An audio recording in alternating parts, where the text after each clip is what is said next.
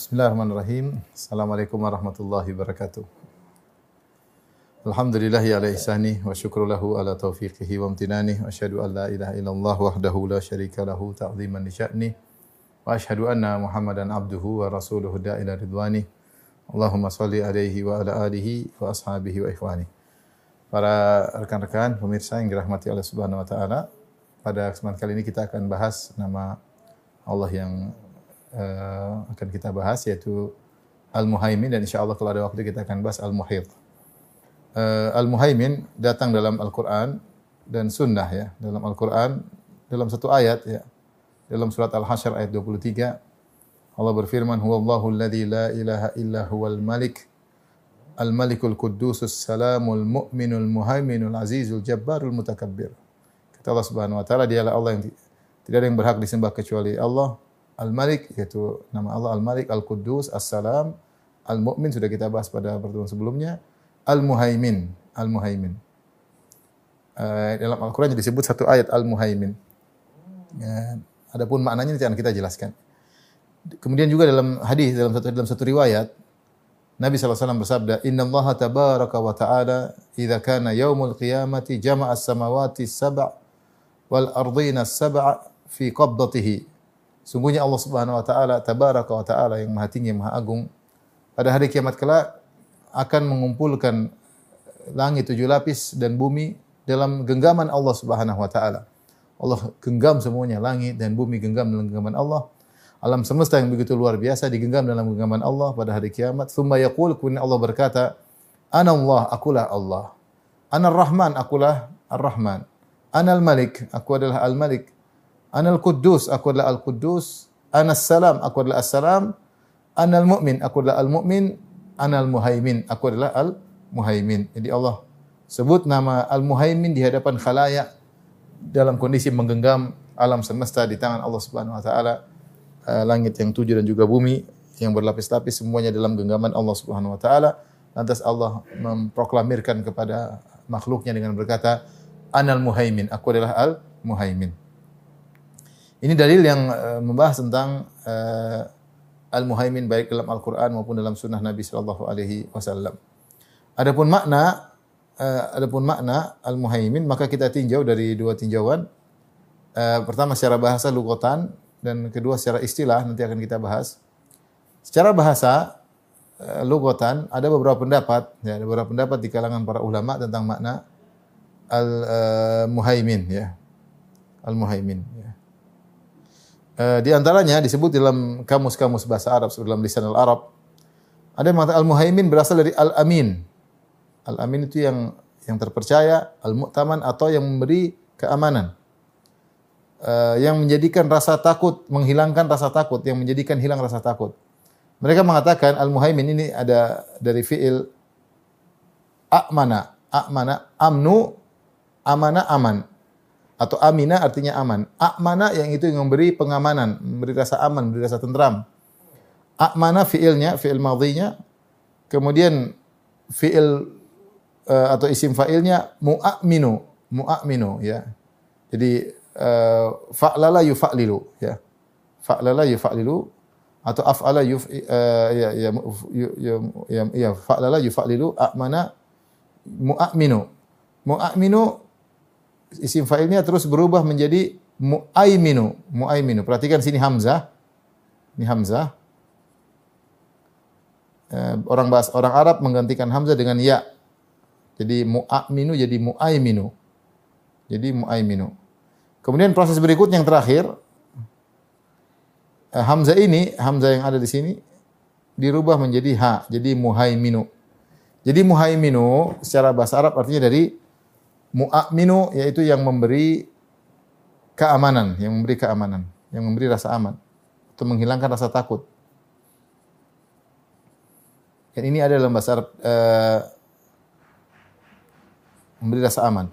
Contoh bahwasanya huruf hamzah dirubah menjadi ha. Ini dalam bahasa Arab banyak. Contohnya araktu jadi haraktu. Fauriqa jadi fahuriqa ya. Iyaka jadi hiyaka. Iyaka jadi hiyaka. Jadi hamzah dirubah jadi ha. Seperti ini hamzah dirubah menjadi ha. Arak tu jadi harak tu.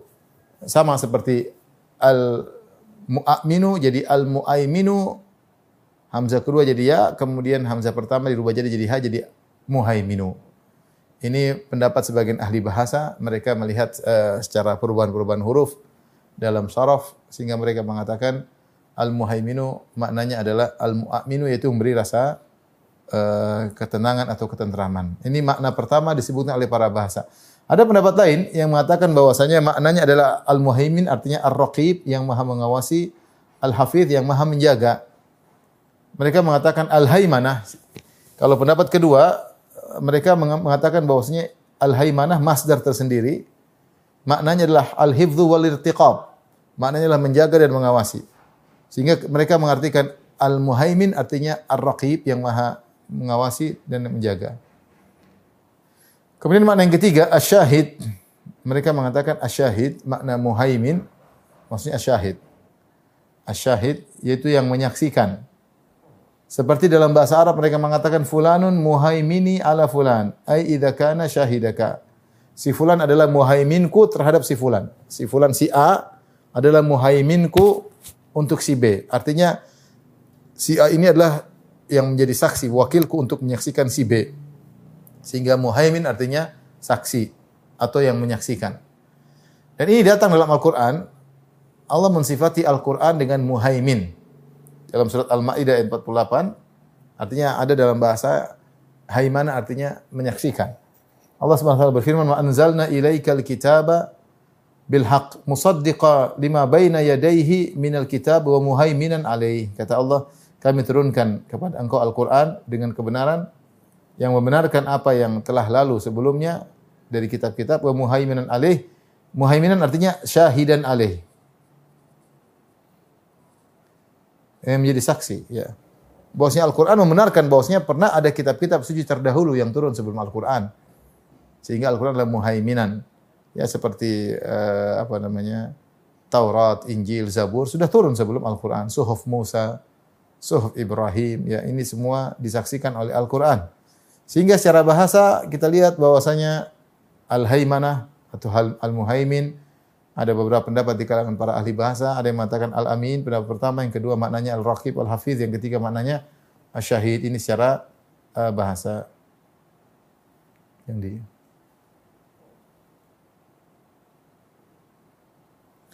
Tapi sekarang kita uh, masuk pada makna al-muhaimin secara istilah yaitu makna terkait dengan nama Allah Subhanahu wa taala. Saya ringkaskan beberapa pendapat di sini ya. Uh, al-muhaimin secara bahasa terkait karena ada khilaf tentang masalah uh, atau beberapa pendapat tentang masalah secara bahasa maka secara istilah maknanya terkait dengan Allah juga akhirnya ada beberapa pendapat. Uh, yang pendapat pertama yang tadi maknakan al-muhaimin adalah syahid. Al-muhaimin artinya asyahid yaitu syahid ala khalqihi bi a'malihim ay raqibun alaihim. Ini pendapat Ibnu Abbas radhiyallahu taala anhuma yang dinukil oleh Ibnu Katsir dalam tafsirnya. Bahwasanya Allah menyaksikan amalan-amalan para hambanya dan mengawasinya. Muhaimin artinya Allah mengawasi. Allah menyaksikan, Allah mengawasi. Setiap apa yang kita lakukan dilihat, dilihat, disaksikan oleh Allah dan bukan cuma disaksikan, diawasi oleh Allah Subhanahu wa taala. Sebagaimana telah kita jelaskan makna Ar-Raqib, makna nama Ar-Raqib dalam pertemuan-pertemuan sebelumnya. Yaitu bukan sekedar menyaksikan, tapi penyaksian yang disertai dengan pengawasan. Orang melihat dengan mengawasi, kalau kita manusia melihat dengan mengawasi itu lebih lebih tajam daripada hanya sekedar melihat tanpa mengawasi. Mengawasi itu melihat dengan serius ya. Eh, sehingga Allah Subhanahu wa taala melihat amal kita dengan pengawasan yang serius. Karena akan dicatat seluruhnya dan dibalik dari seluruh amalan kita ada balasan, kebaikan atau keburukan. Makanya kita tahu wa may ya'mal mithqala dzarratin khairan yarah. Sampai amal kebajikan meskipun sebesar zarrah tercatat. Karena Allah Subhanahu wa taala menyaksikannya dan mengawasinya apa pun sedikit pun kebaikan maupun keburukan tidak ada yang luput dari pengawasan Allah Subhanahu wa taala. Ini al-muhaimin, maknanya asyahid. Uh, pendapat yang lain As-Sa'di rahimahullah taala dalam tafsirnya mengatakan al-muhaimin al-muttali ala khafayal umur yaitu yang mengetahui atau muttali itu melihat ya melihat eh, perkara-perkara uh, yang samar ya yang orang mungkin tidak perhatikan wa khafaya sudur dan juga mengetahui perkara-perkara yang tersembunyi dalam dada. alladzi ahata bi kulli syai'in ilma, yang meliputi segala sesuatu. Ya, di sini Syekh Sa'di membawakan makna uh, al-muhaimin ada kayak makna al-muhit. Makanya Syekh Abdul Razak hafizahullah taala ketika membahas makna al-muhaimin beliau gandengkan dengan al-muhaimin wal muhit. Karena al-muhaimin itu ada makna al-ihatah yaitu mengetahui segala sesuatu perkara-perkara yang samar uh, segalanya demikian juga perkara yang samar dalam dalam uh, hati. Makanya Allah berfirman wallahu ya'lamul mufsida minal muslih. Allah tahu mana yang merusak dari mana yang perbaiki. Mungkin kita nggak tahu, tapi Allah tahu ini membuat kerusakan, ini yang perbaiki. Manusia terbatas. Itilaknya apa namanya? Uh, itilak itu apa? Pengetahuannya uh, dia mengetahui mutalaahnya, menelaahnya sedikit. Itilak itu namanya menelaah. Ya. Uh, menelaahnya itu sedikit. Dibanding dengan Allah, Allah menelaah segala perkara bahkan perkara-perkara yang samar. Sehingga wallahu ya'lamul mufsida minal muslih. Allah tahu mana yang berbuat yang merusak dan mana yang perbaiki. Kemudian juga tentang hati kata Allah yauma tubla sarair pada hari kiamat kelak Allah akan membongkar seluruh rahasia-rahasia yang ada dalam dalam dalam dada ya. Uh, ya yang ada di sudur yang ada di hati akan di, uh, di diungkapkan. Ya. Ini makna al-muhaimin yaitu yang makna dengan muhait yaitu mirip mengetahui segala sesuatu bahkan perkara-perkara yang tersembunyi yang samar. Mana yang ketiga yang disebutkan oleh Al-Ghazali ya. Uh, dalam kitab tentang asma sifat, al-qaim ala khalqi bi amalihim arzaqihim ajalihim. Yaitu yang mengurusi seluruh makhluknya, mengurusi amal mereka, mengurusi rezeki mereka, mengurusi uh, ajal mereka. Maka Al-Ghazali berkata, wa kullu musyrifin ala kunhil umur an kunhil amr mustawlin alaihi hafizin lahu fahuwa muhaiminun muhaiminun alaihi. Kata Al-Ghazali, semua yang israf. Israf itu seperti artinya mengawasi, yang membimbing israf ya. Seperti kalau kita uh, menulis disertasi ada musyrif yang musyrif itu syekh yang kemudian mengawasi melihat apa sudah tulis perlu diperbaiki. Itu setiap perkara yang setiap uh, sesuatu yang memperhatikan atau mengurusi suatu perkara, menguasainya dan menjaganya maka disebut dengan muhaimin muhaimin. Jadi sebagian sebagian orang menartikan al-muhaimin yang yang maha mengurusi. Afamanku afaman huwa qaimun ala kulli nafsin bima kasabat. Apakah sama seperti Allah yang mengatur, mengurusi uh, seluruh jiwa dengan perbuatan mereka. Allah mengurusi semuanya. Allah mengurusi semuanya, semuanya maka disebut dengan al-muhaimin.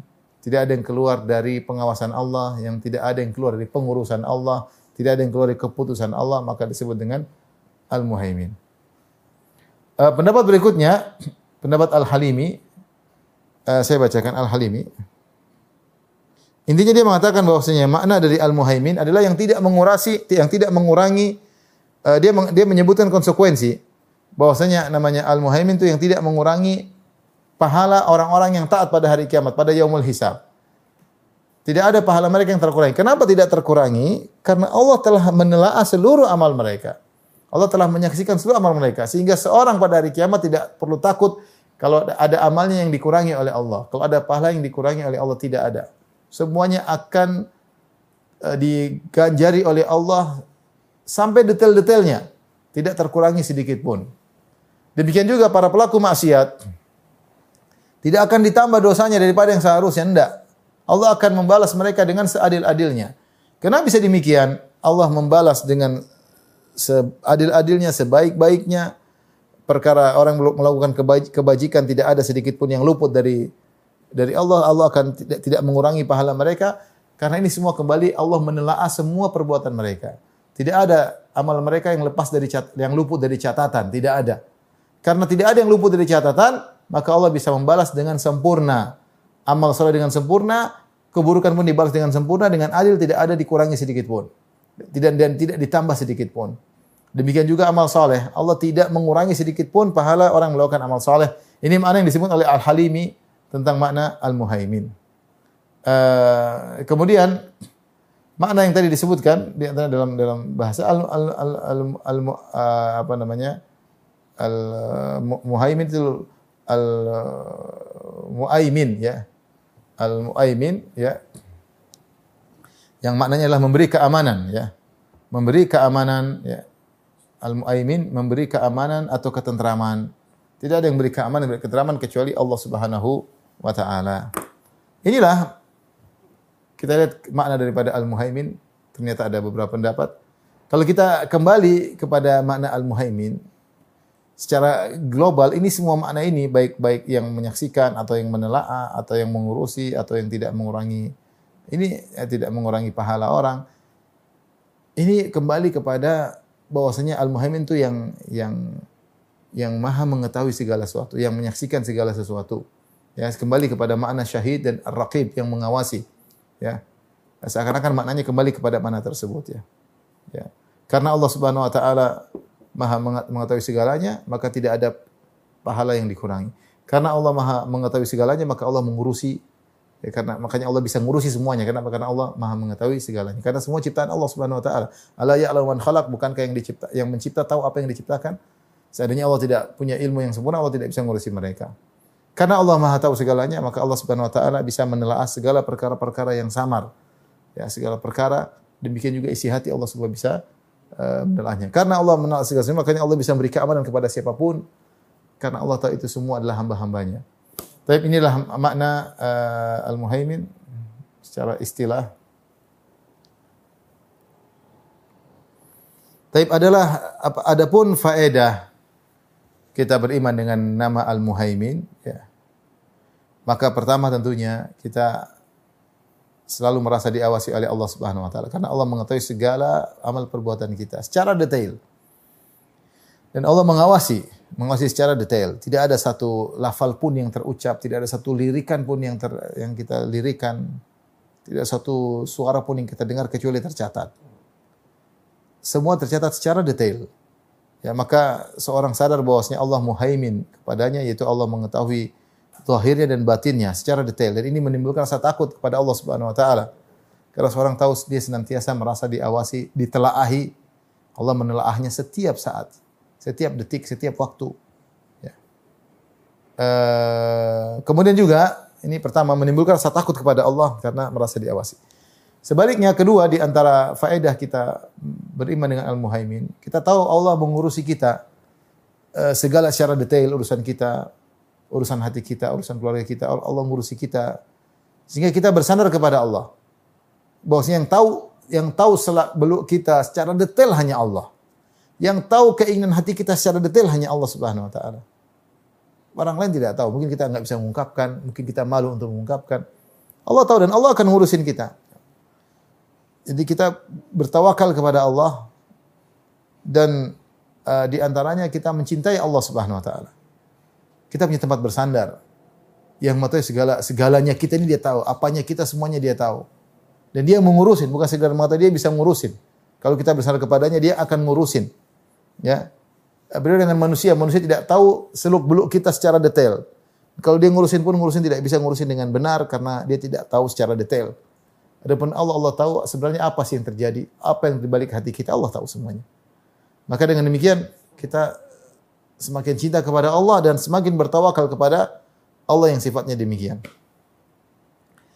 Kemudian juga uh, di sini disebutkan di, antara uh, faedah ketika kita mengetahui kitabullah disifati dengan al-muhaimin. Ada yang al-muhaimin artinya menjadi saksi. Uh, sehingga ada yang mengatakan al-hakim yang menjadi hakim.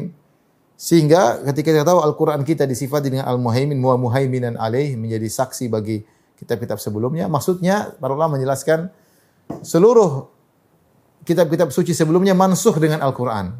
Karena adalah muhaimin. Dia yang mengetahui sebelum kitab-kitab sebelumnya, dia menjadi saksi, dia yang mengetahui mana yang benar, mana yang salah dari kitab-kitab sebelumnya. Sehingga menjadi patokan adalah Al-Quran. Karena dia disifati dengan muhaiminan, yaitu muhaimin. Nah, kita tahu sifat Al-Quran seperti itu. Yang menelah kitab-kitab sebelumnya, artinya mengetahui tentang yang menjadi saksi atas kebenaran kitab sebelumnya, tahu mana yang benar, mana yang salah. Uh, Al-Quran menjadi patokan. Ketika Al-Quran muncul, maka seluruh jadi mansuh. Kitab-kitab sebelumnya jadi mansuh. Dari sini kita tahu bahwasanya kita tidak berhukum kecuali kepada Al-Quran. Karena Al-Quran adalah kitab yang terakhir, yang muhaimin. Seandainya dia tidak terakhir, maka, maka akan ada kitab suci lain yang menjadi muhaimin atas dia. Tapi ternyata Al-Quran adalah muhaimin yang terakhir menjadi saksi bagi kitab-kitab sebelumnya. Ketika dia menjadi muhaimin, kitab yang terakhir yang mengetahui tentang kitab sebelumnya, yang menjadi patokan kebenaran atau salah kitab-kitab sebelumnya, maka jadilah Al-Quran adalah kitab yang sempurna, tempat kita kembali kepada Al-Quran dan tidak ragu dengan berhukum dengan hukum Al-Quran. Kalau ada masalah kembali kepada Al-Quranul Karim. Ini eh, ikhwan dan akhwat yang dirahmati Allah Subhanahu wa terkait dengan makna Al-Muhaimin ya. Sudah? Eh, kita lanjutkan yang berikutnya adalah makna al-muhit.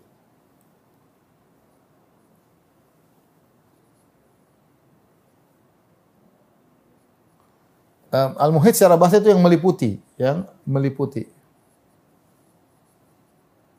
Secara bahasa ya. Uh, datang dalam Al-Quran banyak ya, datang dalam Al-Quran ada, ada ada delapan ayat dalam Al-Quran ya. Dalil-dalil Eh, di antaranya uh, firman Allah Subhanahu wa taala Allahu mihatun bil kafirin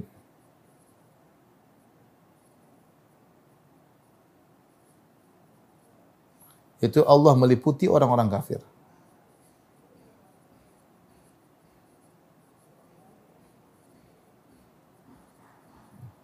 Kemudian di antaranya inna Allah bima ya'maluna muhit. Yang kedua inna Allah bima ya'maluna muhit. Yaitu Allah meliputi seluruh amalan mereka. Allah meliputi seluruh amalan mereka. Di antaranya uh, ala innahu bikulli syai'in muhit. Ini lebih umum lagi. Innahu bikulli syai'in muhit.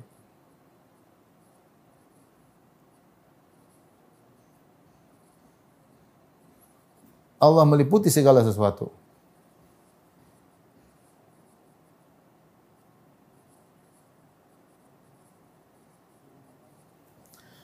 Kemudian di antaranya wallahu mi wara'ihim dalam surat Al-Buruj.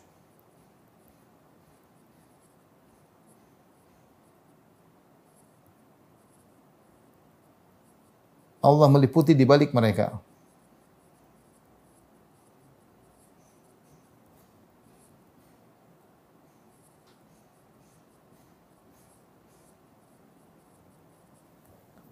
Uh, dan ayat seperti ini banyak. Wa kana Allah bi kulli syai'in muhita sama maknanya dan sungguhnya Allah muhit atas segala sesuatu. Taib, apa makna ini? Uh, makna secara secara bahasa atau secara ayat maknanya adalah meliputi, meliputi. Taib, secara bahasa artinya apa? Secara bahasa itu diambil dari kata ahata. Ahata, ahata sendiri dari haut, ya hata yuhitu hautan ya hatahu yuhitu ya hautan uh, artinya uh, apa namanya maknanya adalah uh, menguasai ya itu menguasai meliputi mana jelas menguasai meliputi seperti perkataan misalnya burung hudud kepada Nabi Sulaiman ahattu bima lam tuhitu bih wahai Sulaiman aku tahu tentang Ratu Bilqis atau aku tahu tentang suatu ilmu yang kau tidak punya pengetahuan tentangnya. Ahad tu yaitu Ratu uh, siapa uh, burung hudud tidak mengatakan alim tu bimalam ta'lamu bih. Bukan cuma itu. Dia tidak mengatakan aku tahu apa yang kau tidak tahu. Jadi burung hudud tidak menggunakan kata alima, tapi dia menggunakan kata ahad tu. Ahad tu yaitu aku meliputi sesuatu yang kau tidak liputi wahai wahai Sulaiman. Kenapa? Karena maka dia mulai jelaskan ketika saya sedang pergi ke uh, negeri Sabak lihat Ratu Balqis bagaimana uh, kursinya walahu arsy walaha arsyun azim dia punya kursi yang agung uh, apa namanya dia dan kaumnya sujud kepada matahari dia dia lihat semua karena burung begitu lincah geraknya sehingga dia mengetahui mengawasi tentang kegiatan Ratu Bilqis dan rakyatnya ya, ya. Uh, sehingga dia mengatakan kepada Nabi Sulaiman, "Ahatu, aku punya ilmu itu, aku meliputi ilmu tentang Ratu Bilqis dan rakyatnya yang kau tidak tahu tentang mereka wahai Sulaiman ya. Ini di antara makna meliputi ya. Di antara makna meliputi juga seperti uh, apa namanya Nabi Yakub mengatakan illa ayyuhata bikum kecuali kalau kalian diliputi itu kalian sudah dikepung ya. uh, kalian harus kembalikan adik kalian, bawa pulang adik kalian kecuali kalian dikepung tidak bisa berbuat apa, tidak berkutik lagi, dikepung dari segala sisi sehingga kalian dipisahkan dari adik kalian mau apa lagi? Ya. Jadi kalau seorang sudah yuhata bihi yaitu di, di, dikuasai dia tidak bisa berkutik. Tidak bisa berkutik. Makanya uh, Nabi Yakub ketika apa namanya uh, berkata lan ursilaku an lan ursilahu ma'akum hatta tu'tuni mawthiqam minallahi la ta'tunnani bihi illa bikum. Kata Nabi Yakub ketika kakak-kakaknya Nabi Yusuf ingin membawa adiknya Binyamin, maka Nabi Yakub berkata, aku tidak akan melepaskan mengirim Binyamin bersama kalian. Ya. Sampai kalian memberikan janji kepadaku. La ta'tunnani bihi kalian akan mendatangkan Binyamin kepadaku karena Yusuf kalian pernah bawa hilang enggak kembali. Sekarang adanya Binyamin kalian harus berjanji apa pun yang terjadi kalian harus bawa Binyamin kembali kepadaku illa ayyuhata bikum kecuali kalian telah diihatah sudah tidak bisa buat apa-apa lagi dipisahkan dari adik kalian Binyamin yaitu di luar kemampuan kalian. Tapi maksudnya Ihata itu artinya dikuasai, eh, meliputi, menguasai namanya ahata. Ahata. Baik secara secara ilmu maupun secara uh, kudrah di mana seorang kalau sudah ahata berarti dia dia meliputi secara ilmu pun dia menguasai ya. Makanya Az-Zajjaji berkata, Al-muhitu fil lugha ismul fa'il. Al-muhit secara bahasa dari ismul fa'il. Min qawlihim ahata fulanun bi syai' fahuwa muhaitun bihi idza staula alaihi. Dikatakan si fulan telah mengahata sesuatu jika jika dia telah meliputinya dan menguasainya. Jadi ahata itu ada menguasai dan meliputi dua mana ini, meliputi dan menguasainya. Kalau dia hanya menguasai sebagian tidak dikatakan ahata. Ahata itu meliputi segalanya menguasai semuanya. Namanya ahata. Ya. Fallahu muhitun bil asya'i kulliha dan Allah meliputi segala sesuatu atau Allah meliputi segala sesuatu dan menguasai segala sesuatu. Li'annaha tahta qudratihi lam yuk, la yumkinu syai'un minhal khuruju an iradati karena segala sesuatu berada di bawah kekuatan Allah, tidak ada yang bisa keluar dari kekuatan Allah. Maka Allah meliputi segala sesuatu ya. Dan ini jadi maksud saya kata ahad itu mengandung mengandung ilmu, meliputi secara ilmu, kemudian menguasai secara kudrah. Kudrah yang sempurna yang meliputi segala sesuatu ilmu yang kemudian disebut dengan ahata. Perhatikan perkataan Tobari, dia berkata ketika menafsir firman Allah, "Ala innahu bikulli syai'in muhit." Ketahuilah bahwasanya Allah Maha muhit, Maha ahata atas segala sesuatu. Itu Maha meliputi. Yaqulu ta'ala dzikruhu Allah berfirman Allah yang Maha tinggi, ya, "Ala inna Allah bikulli syai'in mimma khalaqa muhitun. Sesungguhnya ketahuilah Allah atas segala yang dia ciptakan, Allah meliputi. Ilman bijami'ihi. Yaitu Allah meliputi ilmunya, meliputi segala suatu ciptaannya. Wa kudratahu alaihi. Dan kudrahnya yang meliputi segala sesuatu. Ya. La ya'zubu anhu ilmu syai'in minhu aradahu fayafutuhu. Maka tidak ada satu pun ilmu Allah yang terluputkan dari sesuatu yang Allah kehendaki kemudian lolos tidak ada luput. Walakinnahul muqtadir alaihi al-alim bimakani. Tapi karena Allah kuasai dia dan Allah tahu di mana tempatnya. Jadi Allah meliputinya, Allah tahu dia di mana dan Allah menguasainya. Itu namanya ahata. Itu namanya ahata. Jadi meliputi secara ilmu dan juga menguasai secara kudrah. Kalau tidak demikian tidak dikatakan ahata.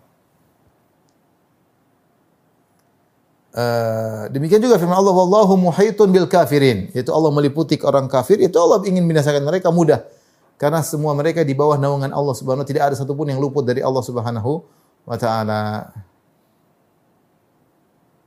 Tapi ini makna ahata dua yaitu Allah Maha meliputi semua makhluknya semua makhluknya meliputi semua makhluknya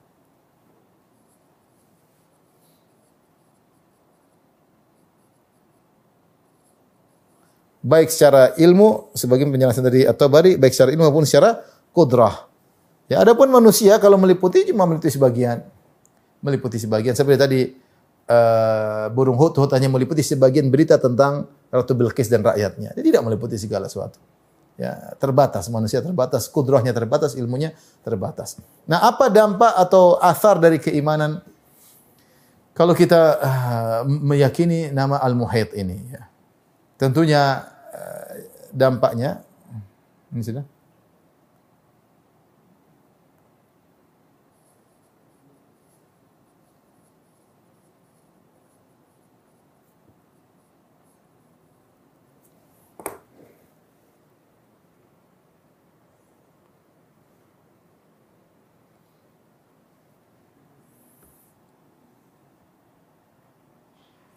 Ya, makna tadi menggabungkan antara al-muhit ilmu dan kudrah disebutkan oleh banyak ulama seperti disebut tadi oleh Tabari tadi saya sudah nukilkan.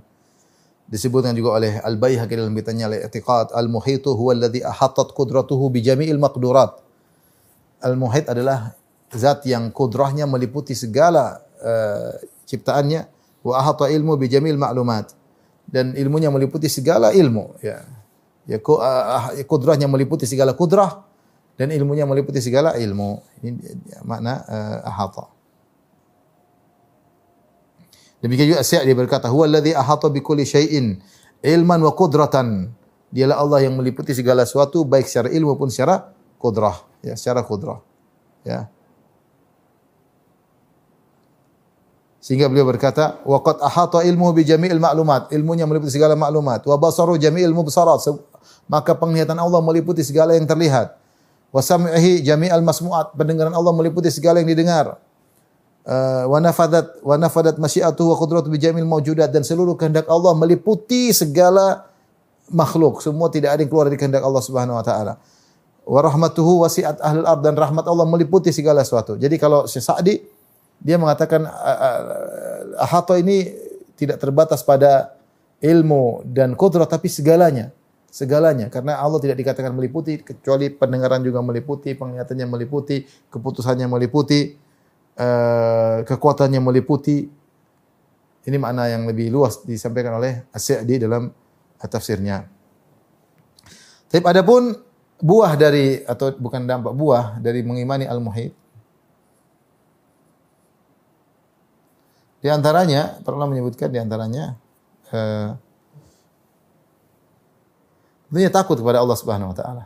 Takut kepada Allah. Khauf. Allah kapan-kapan bisa bisa melakukan kita apa saja yang Allah kehendaki kapan-kapan saja. Karena kita semua dalam naungan Allah. Kita diliputi ilmu oleh Allah dan kita kudrah kita di bawah kudrah Allah Subhanahu wa taala. Tidak ada yang tersembunyi dari kita kepada Allah. Kita bisa menyembunyikan dari orang lain tapi tidak bisa menyembunyikan dari Allah Subhanahu wa taala. Ya. Ini yang pertama, takut kepada Allah. Yang kedua, uh, adalah menjauh dari berbuat zalim, menjauhi berbuat zalim.